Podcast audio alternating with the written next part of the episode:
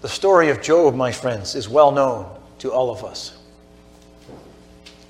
I suspect what is not so well known to us is some of the language that Job uses in this book.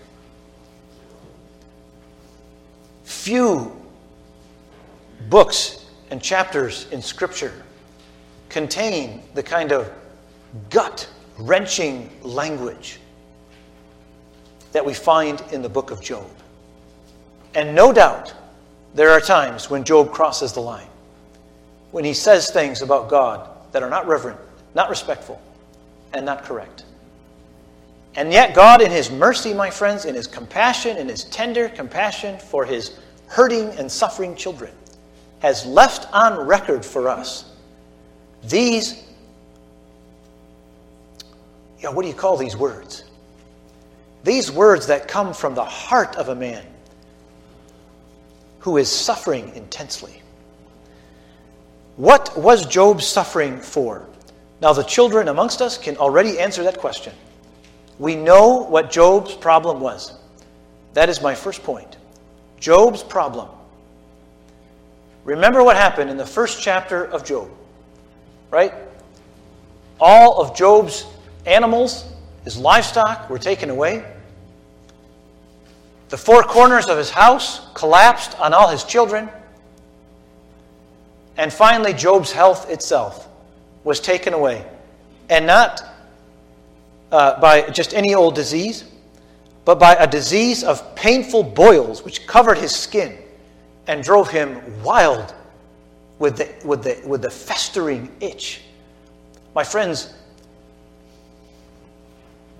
Job got relief physically from the itching, festering skin by taking broken pieces of pottery and scraping them over his skin. Now, when you get relief from something like that, that tells you the depth of the physical suffering that this man was experiencing as he sat there in his ash heap. This was Job's problem. In the first place, that was Job's problem. But my friends, there's there's a two and a three here, as you can see on the outline.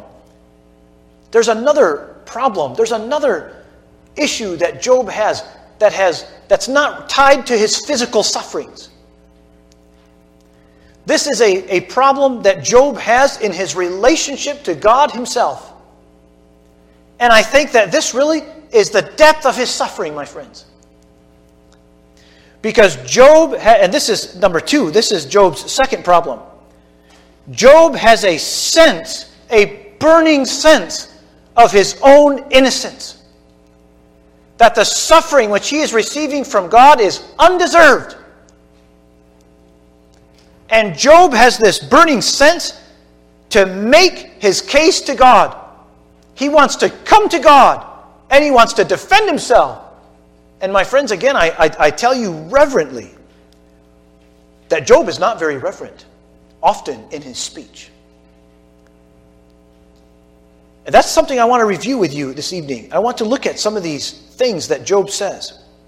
But now there's a third thing. So the second thing, Job has this sense of his own innocence.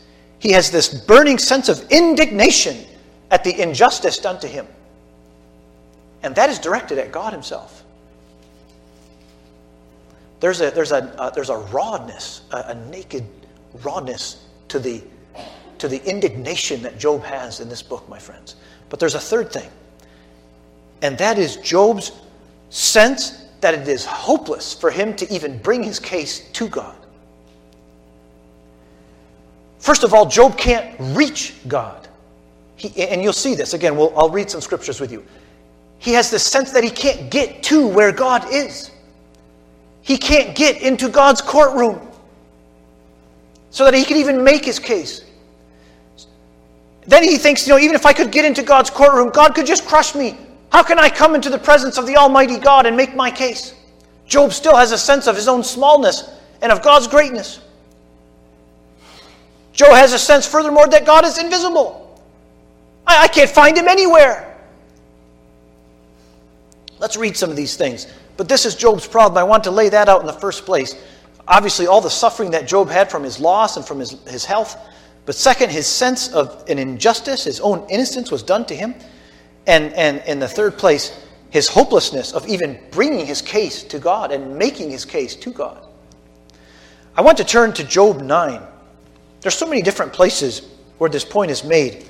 But Job nine is an especially clear chapter where Job speaks and where you can hear something of these three things that I said are Job's problem. Job's problem. So Job nine. I'll read most of this chapter with you, but let's look first at verses one through six. Then Job answered, "In truth, I know that this is so. But how can a man be right, be in the right before God?" And now listen.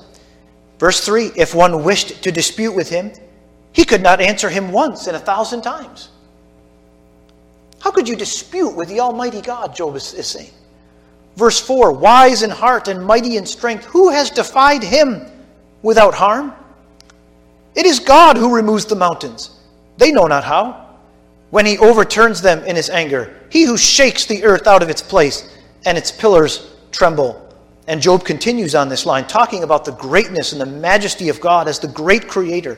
Everything he does is, is, is so powerful and so far beyond us. Drop down to verse eleven, Job nine and verse eleven. Were he to pass by me, I would not see him. Were he to move past me, I would not perceive him. Job says that even if I could get to him, he can just pass by me, and he's invisible. I cannot see him.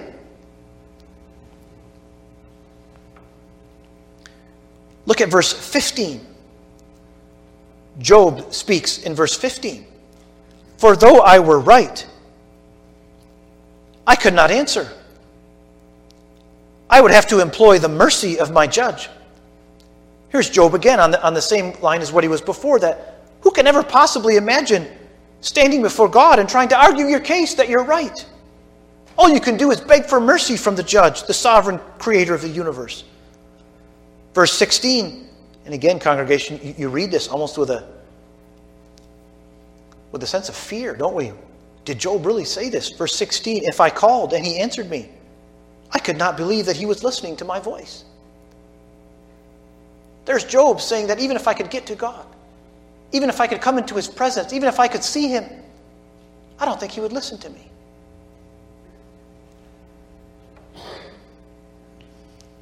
The next verse, for he bruises me, this is verse seventeen, for he bruises me with a tempest and multiplies my wounds without cause.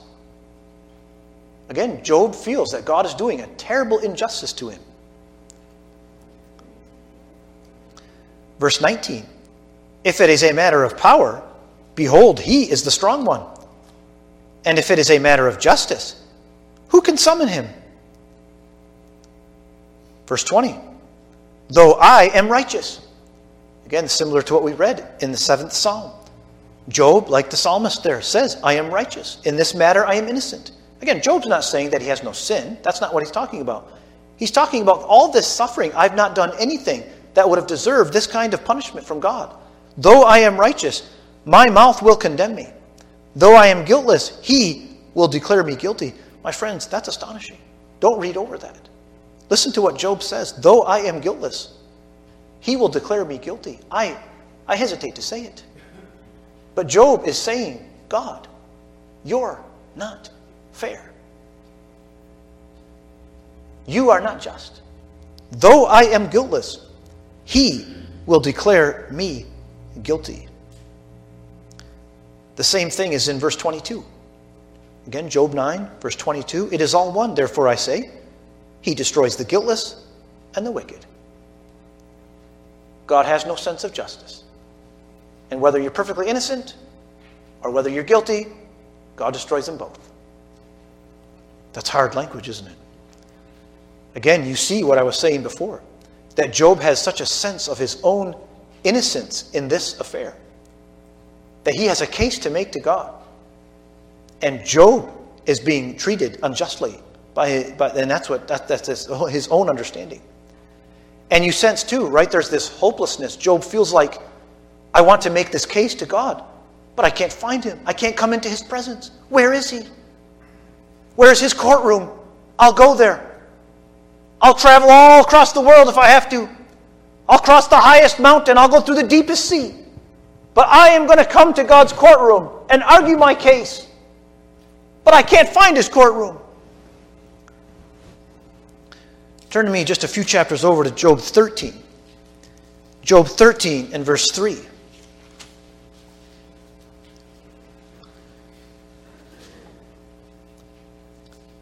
Job thirteen and verse three. But I would speak to the Almighty, and I desire to argue with God. Again, the same idea that Job wants to make his case to God. He wants to argue with God, but he cannot come into his presence. He cannot find God's courtroom, as it were. And verse fifteen in that same chapter, Job thirteen and verse fifteen, you see this, this almost desperate sense of Job, of Job's belief in his own innocence. Job thirteen and verse fifteen, though he slay me, I will hope in him. Nevertheless, I will argue my ways before him. Even if God strikes me down and kills me, completely wipes me out, I will continue to argue my innocence before him. I will argue my ways before him. My friends, again, do you, do you sense something of the, of the, of the awful, raw torture and anguish that this man has in his soul? And it's not just because his skin is so itchy, because he lost all his children, he lost all his livestock. What's really burning in the soul of Job is this sense of indignation that God is not treating him justly. And he wants to come into God's courtroom and make his case.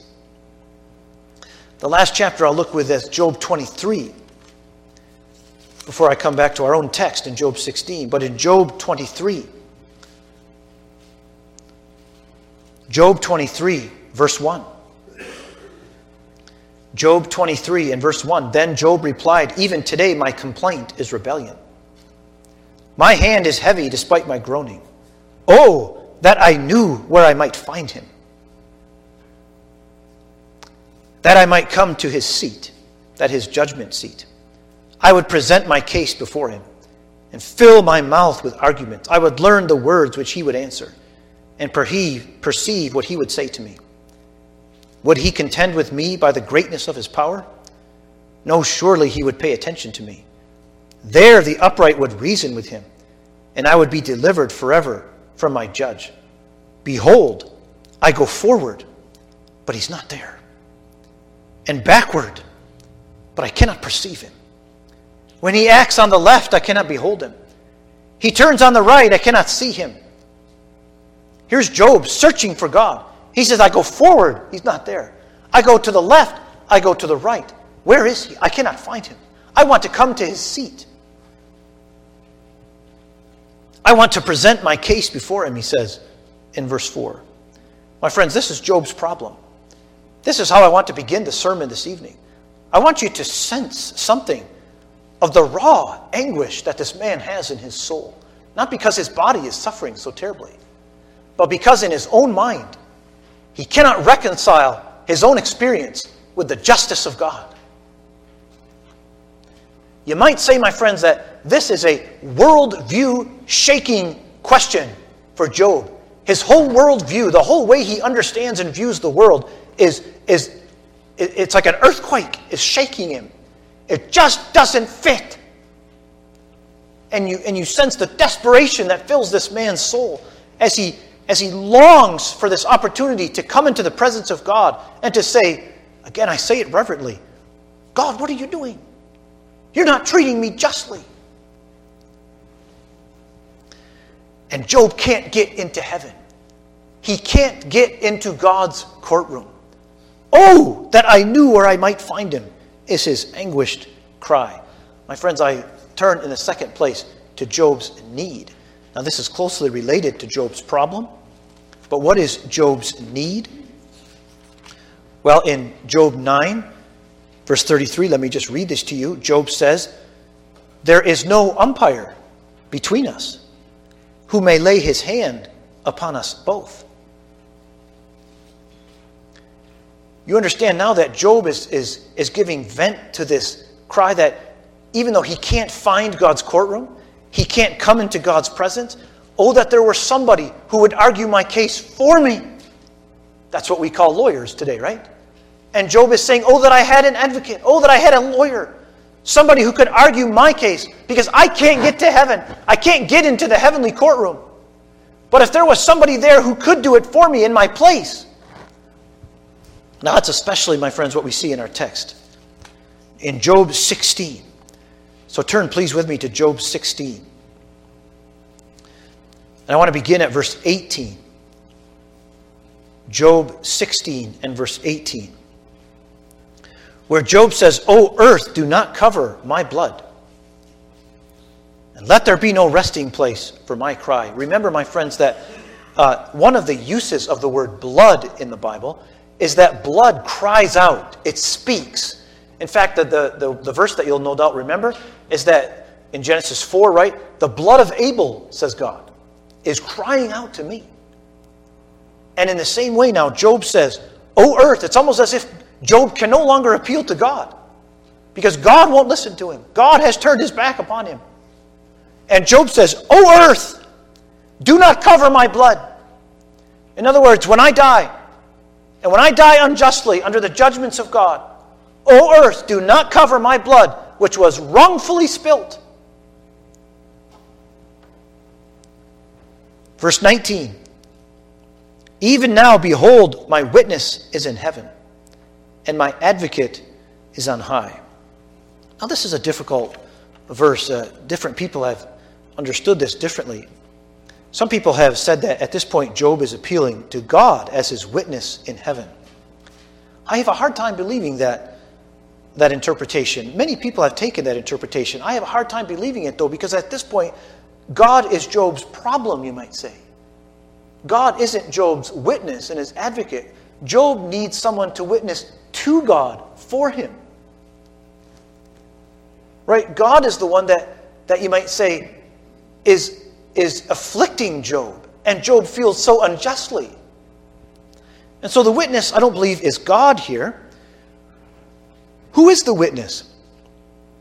Well, on, on, one, on one sense, we can say, Job doesn't know. Job doesn't know. He's so desperate, my friends, as I said before, that he's calling out, he's longing that somebody would go to the heavenly courtroom and speak for him and be his lawyer, as it were, to speak in his interest in the court of heaven. Now, another way to understand this, and this isn't necessarily contradictory with what I just said, but another way to understand it is that the witness here and the advocate is not a person. But that Job, you might say, is registering his complaint. That Job, you might say, is writing out his grievance. And he's filing it in the court of heaven. Why? Because God won't listen to him. Because God has turned his back on him, or so Job thinks. And because Job has this sense that God is unjustly afflicting him. And since Job is in such a desperate condition and so desperate to prove his own innocence, that all he can do, you might say, is he writes out his grievance on a paper and he files it in the court of heaven. He has nothing else that he can do. Again, the sense of desperation. Behold, my witness, that is my, my written complaint, you might say, is in heaven. I've filed it in the heavenly court. And my advocate, by the way, the word advocate there is, is the same word as witness. The, the N A S B clearly is understanding it as a, as a personal thing.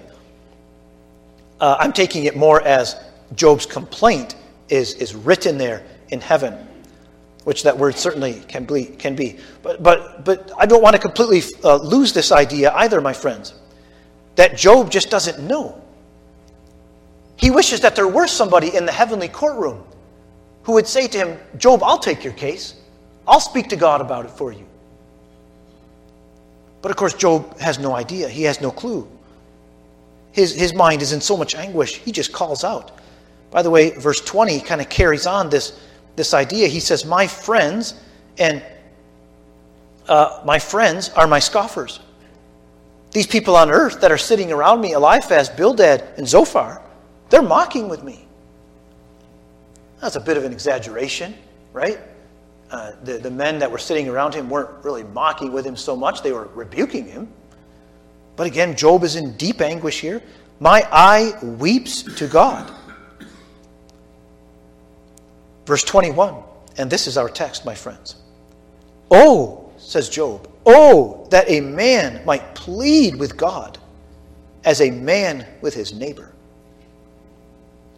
And the thought here, my friends, is that if I had an issue with, with any of you, I would take my case to you. Maybe I would have to take you to court. But either way, whether directly or even if I took you to court, I could do that. I could take you to the Kalamazoo Courthouse, and we would sit down, and I would present my case, and you would present your case. Men speak, right? When, when men have a conflict with each other, they make their case to the judge, and the judge decides. And Job says, oh, that I could plead with God. Oh, that I could make my case to God the way I would if I had a, a, a, a, a lawsuit or a case against my neighbor. On earth, that's how it happens. We go to the courtroom. We make our case. The judge decides. But Job says, oh, that it were that way in heaven. Oh, that I could go to the heavenly courtroom. Oh, that I could stand before God and make my case to God the way I would in an earthly courtroom. There's the plea of this man Job. And that's why I say, my friends, the suffering of Job is not so much his loss of his, his livelihood, the loss of his health, but this burning sense that an injustice was done to him. And he, he desperately wants to go into God's courtroom. That's what I think you see in verse twenty-one. Oh, that a man might plead with God as a man with his neighbor. For when a few years are past, I shall go the way of no return. Again, Job doesn't have a New Testament understanding of, of heaven and hell yet, right? And he, even though he, he had some, some faint idea of it, right? That was not so clearly revealed. And at this point, he says, for when a few years are past, then it's too late. Then I can no longer make my case to God. And I shall go the way of no return. Well, my friends, you see the desperation, the anguish of this man as he, as he tries to reconcile in his own mind what's happening to him with the justice and the goodness of God. And And he can't bring those two things together. And that cry of Job sixteen, verse twenty-one. Oh, that a man might plead with God as a man with his neighbor.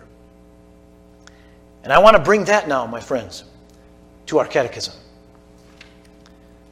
If you'll turn the outline over, you can see the catechism printed there on the front, where we read, how does Christ's ascension to heaven benefit us?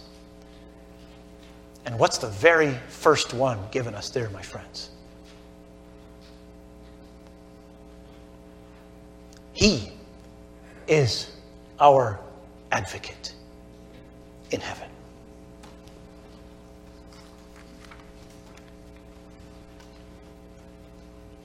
In my first point of application, I want to bring you into that heavenly courtroom. That courtroom where Job could not come and where he so earnestly desired to come. How to get there? Who will argue my case, says Job. But my friends, this evening, I ask you, who will argue your case in the heavenly courtroom? Who will represent our interest in heaven? You know, governments send ambassadors, right, to all these different nations to act as advocates for our nation in other countries. But who will be your advocate, my friends? Who will represent you in the heavenly courtroom? And there's one massive difference between us and Job. Job protested his own innocence, didn't he? But my friends, we have no such case to make before God this evening. We have no such case to make because our guilt is obvious and clear to the judge of all the earth.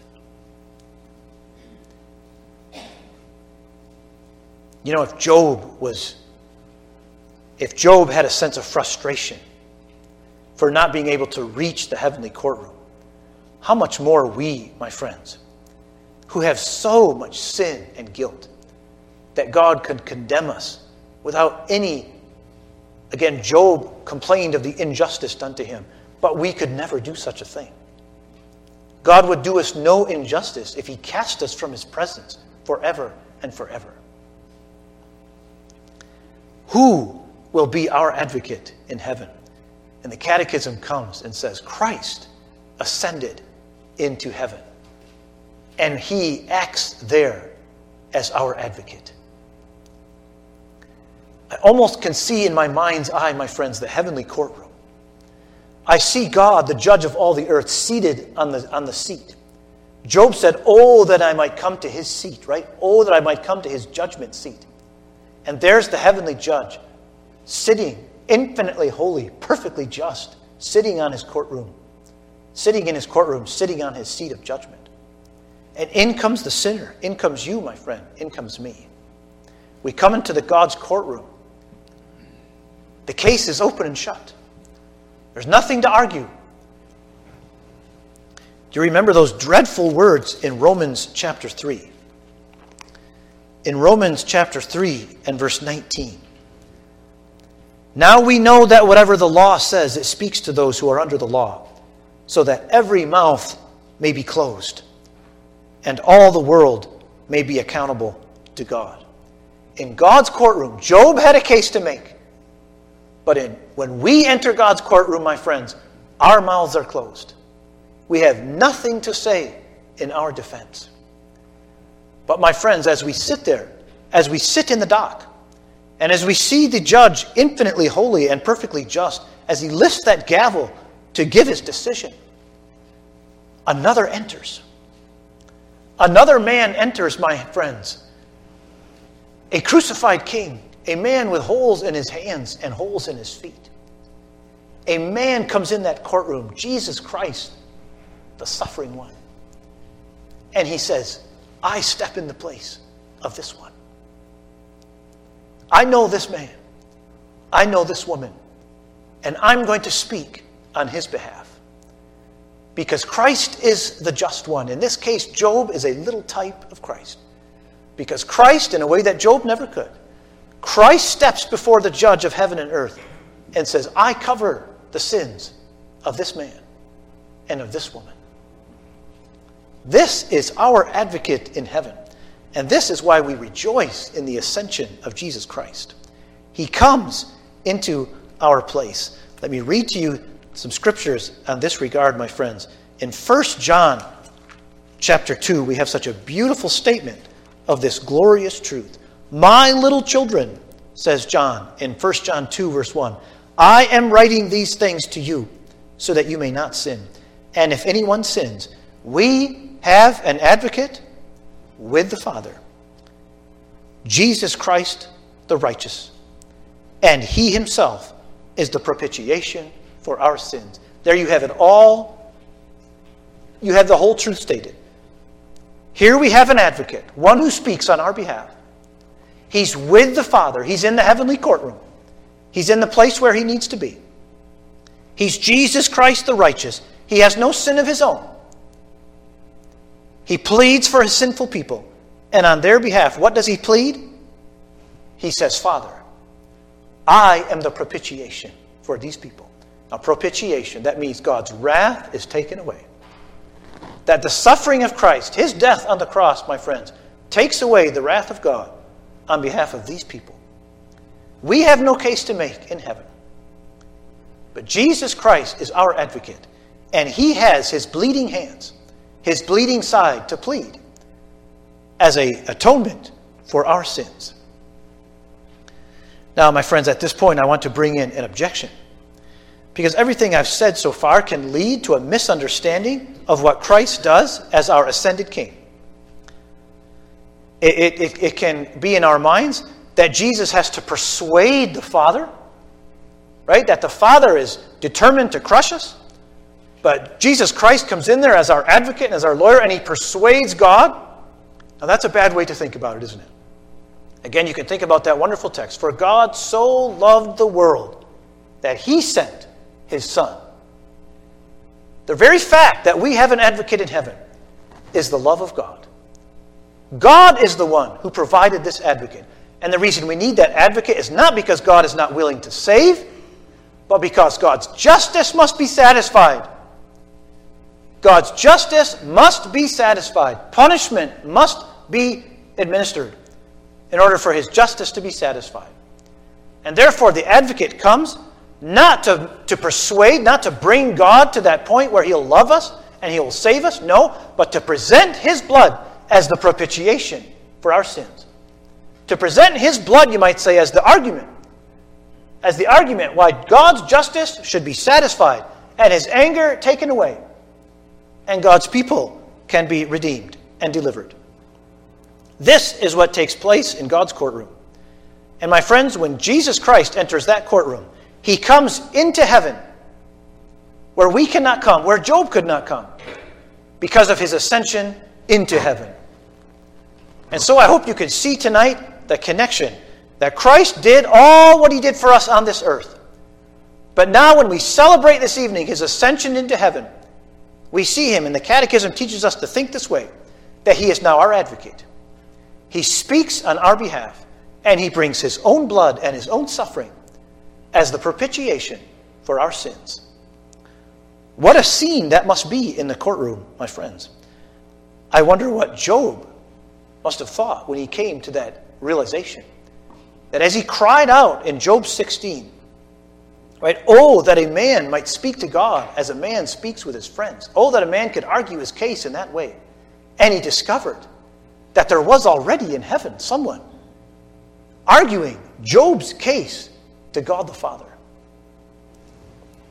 That must have been a wonder for that man to come to that realization. My second point of application is success. Will there be success? Will Christ succeed in His ministry, in His ad- advocacy on our behalf? Well, in Romans eight, the Apostle Paul gives us such a clear statement of that in Romans eight and verse thirty-three. Who will bring a charge against God's elect? In other words, again, we're in God's courtroom. Who will bring a charge against them? Says Paul. God is the one who justifies. Who is the one who condemns? Christ Jesus is He who died. Yes, rather, who was raised, who is at the right hand of God, who also intercedes for us. So you see that same truth, my friends. But now the question is, will Christ succeed? And Paul asks, and this is a rhetorical question, isn't it? The question is not a question, it's a statement. Who will bring a charge against God's elect? Well, the clear answer is no one will bring a charge against God's elect. In other words, Christ's intercession, His advocacy on our behalf will succeed. It will never fail. God's justice will be satisfied with the blood of Christ. Who will bring a charge against God's elect? No one can, because Christ Jesus died, yea, rather was raised, and is at the right hand of God, who also intercedes for us. Christ will be successful. And what about the fee? This is kind of a strange thing to bring up. What about Christ's legal fees? Lawyers are very expensive in our day. This is something, my friends, that caught my eye when I was reading a book by John Bunyan. And I thought it was so interesting that I would bring it to you. Who will pay the fee for Christ to be our advocate in heaven? And Bunyan had such a quaint statement to say on this that I can't help but bring it. He said that in the courts of England, we have the same thing in our own courts here, there are those who can bring a suit in forma pauperis. That's a Latin expression. In the form or in the way of a pauper. In other words, they cannot afford a lawyer. They cannot afford to have their own advocate. They cannot pay him. But they come as a pauper. How many paupers are there here this evening, my friends? How many poor paupers who have no price, who have no ability to pay for the fee for our advocate in heaven, but who come into God's courtroom in forma pauperis. I think that's a lovely idea, my friends, that we come. And this lawyer, this advocate, does not demand a fee, but he treats us as paupers. In Psalm seventy-two, verse twelve, for He shall deliver the needy when he crieth, the poor also, and him that hath no helper. Even the poor Christ will plead for, even him that hath no helper. And Psalm one hundred nine, for He shall stand at the right hand of the poor to save him from those that condemn his soul. My friends, are you such a poor one this evening that you have no price, no money to pay the fee of this advocate? Well, He requires no fee. The glad news of the ascension is that He ascends into heaven for all His people, and He stands there to plead their case in forma pauperis, in the way of a pauper. Now, that's good news for you, my friends, and that's good news for me, because we are paupers with no money to pay. May God bless these words to our hearts. Lord, we draw near to you at the close of this service. Lord, just poor paupers, just poor sinners, saved by grace. We have no money in our hand. No, we can't pay the fee. And Lord, how glad we are that there is no fee. That you come and plead for us without money and without price, without charging us anything for it. Lord, how that humbles us and how that glorifies you and the salvation that you bring to your children. And so, Lord, as our great advocate in heaven, we thank you. And we know that our salvation is all in your hands. Lord, we also think of the glorious truth that from before all eternity you loved your people and sent your Son to die for them and to be their advocate in heaven. And old Job, with all his anguish of heart and mind, knows the truth now, that there was one in heaven who pled his cause and who never fails. Who shall bring anything, any charge against God's elect? No one can. And Lord, we worship you for it. And this we ask in Jesus' name. Amen. Let's turn in the red hymnal to number two twenty-five.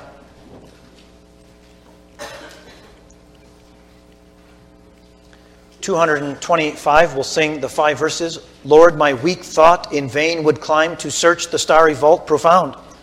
In vain would wing her flight sublime to find creation's utmost bound. And what follows then in verses one through five of two twenty-five in the red hymnal.